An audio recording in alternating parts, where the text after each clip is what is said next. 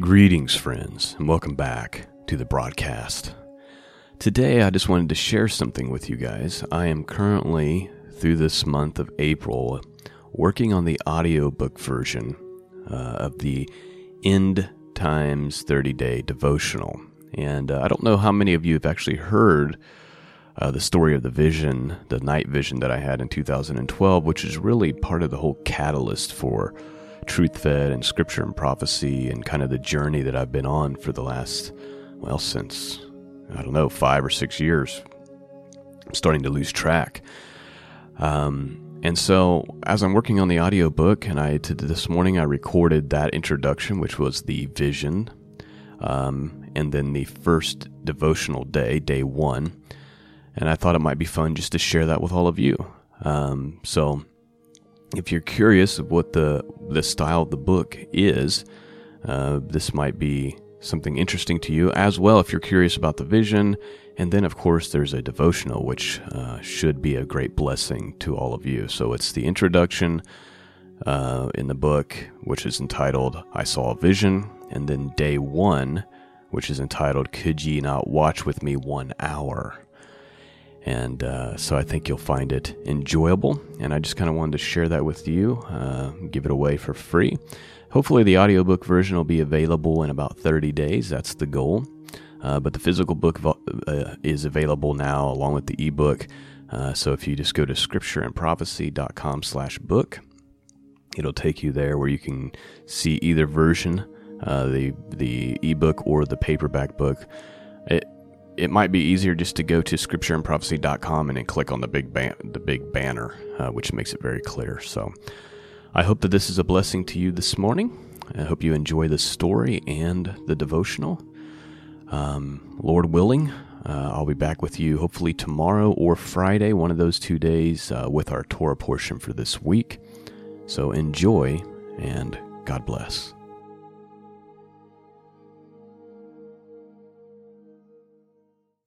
I saw a vision.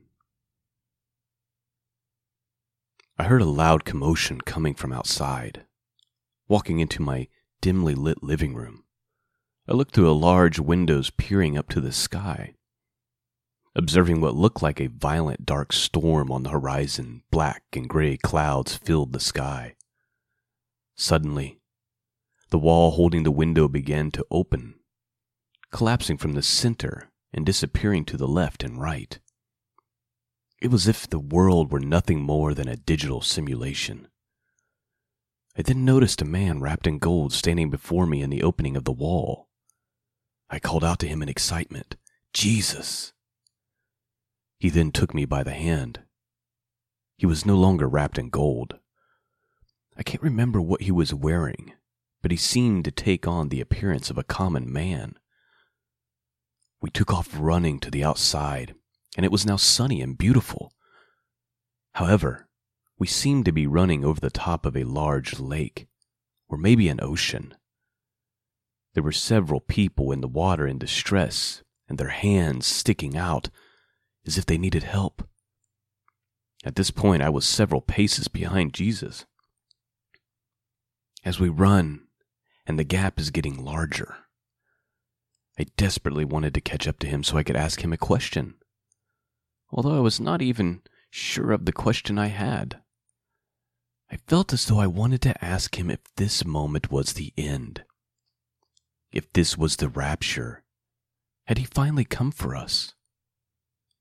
As I'm running, trying with all my might to catch up to Jesus, I run past a man with his hand up out of the water. Man is near me, so I reach down and I pull him up out of the water as I run past. He then begins running behind me in my pursuit to catch Jesus. Finally, Jesus comes to a stop and I catch up to him. However, before I can ask Jesus my important question, he tells me, I just want you to be happy with the life I've given you.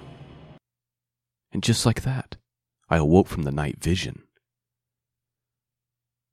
The year was 2012, and this was no ordinary dream. You would be hard pressed trying to convince me it was not a vision from God. Admittedly, it was a strange message, and it would be years later before I would come to realize its meaning. I have never had a dream this vivid, this real, which remained in my mind forever. I thought it strange at first and for several years after. Why would Jesus take the time to give me a vision? Simply for the sake of saying he wants me to be happy with the life he has given me? No, it couldn't be. A couple years later, I created my podcast entitled Truth Fed, or as it is known currently, Scripture and Prophecy. I would begin chasing after Jesus and I would invite others to come out of the world and join me in this pursuit. A pursuit after our King and a desire to watch for his coming. I should note, I am far from perfect, nor am I worthy of this calling. Why would God give a person such as myself a wonderful vision and give me a work for his kingdom is beyond my understanding. I pray this book will enlighten you and give you a great desire to remain awake and watching for the King of Kings and the Lord of Lords. I believe there has never been a time such as the one we are living in, and I believe his return is very, very near. We are living in the most interesting time in history, at least the most interesting time since the time of Noah. I believe it may be the last days. Many have believed this to be true. There are countless books and DVDs being sold to the American church about the times we're living in. Everyone seems to have their own charts, graphs, diagrams, predicting the order of events. We're being told tribulation is coming, but don't worry, you will be raptured first. Others say, there is no rapture, expect to see the Antichrist first, and the world burning down around you. I can't help but wonder are any of these timelines correct? Do we have it all figured out? Do we need to wait for a third temple and an antichrist before we should even hope to see the Savior's return? I fear many have taken their eyes off of Jesus. They have taken their attention away from the scriptures and what Jesus himself said about his return. They have replaced the facts of the scriptures and the promises of Christ with false and trendy end time doctrines of men. Therefore, they have been led astray, the blind leading the blind. I believe the scriptures tell us we are to be ready and watching at all times. There's a great reward for those who persist in watching zealously for his appearing, and great judgment for those who are caught off guard. Great promises for those he finds watching and working, great punishment for those who allow themselves to be lured back into the temptations of this world thinking his return is delayed or in the distant future. In this book, we're going to examine from the scriptures what it really means to be watching for the return of our Messiah. It is not my goal to convince you of my end times theology, only to point your eyes to the Savior.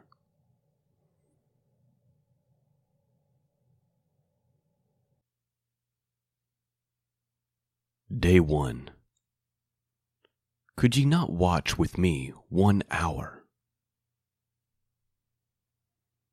One of the most common themes I find in the Gospels, spoken out of the mouth of Jesus to his followers, is to be watching. Be careful you are not caught unaware.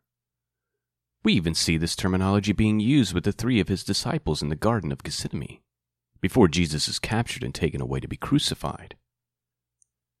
In the Matthew account of this event, we find Jesus saying something very interesting to his disciples when he finds them sleeping. This is something I think many of us might miss if we do not pay close attention to his words.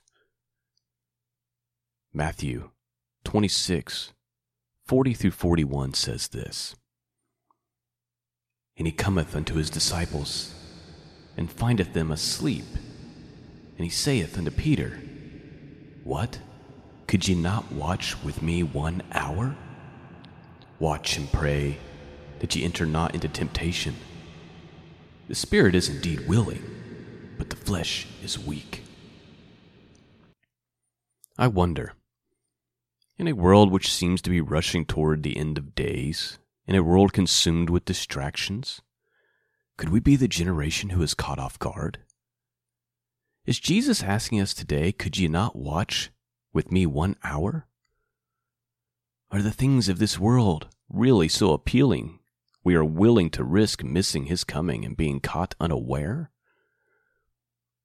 The digital age has taken our eyes away from what is important and cast our attention on nothingness. Most people can't even walk down the street or even worse, drive a car without staring into their smartphone. Everywhere we look is a screen begging for our attention. Meanwhile, the ones we love are starved for our attention. Likewise, we are too distracted to pay attention to our Creator and what He might be trying to speak to us. We are in danger of missing the most important hour of our generation, maybe the most important time in human history. It could be we are living in the last hour right now. We see all the signs around us. However, like the disciples, we are in danger of falling asleep and not understanding the severity of what is about to happen. I fear we might miss the significance of what Jesus is saying to his disciples. Jesus is warning them about the dangers of not watching, of taking their eyes off him and the mission at hand. I should also note, it wasn't just the lack of watching which Jesus rebukes his three followers about. He also commands them to be in prayer. He explains there is a real danger which follows if you do not both keep watch and pray. Matthew chapter 26 verse 41 says this Watch and pray that ye enter not into temptation. The spirit indeed is willing, but the flesh is weak. The warning is simple. When you take your eyes off of Him, when you fail to be in prayer, when you let your guard down, you risk falling into temptation. This could be the most important message to this generation. A generation surrounded by temptation and distractions. Never has there been such a great battle for our attention. Today's call of action. Let us never take our eyes off Jesus. His coming is at hand. We must remain in prayer. We must heed his command to watch, lest we fall to the desires of this world, lest we fall asleep, caught unaware and unprepared for his return. The spirit may be willing, but our flesh is most definitely weak.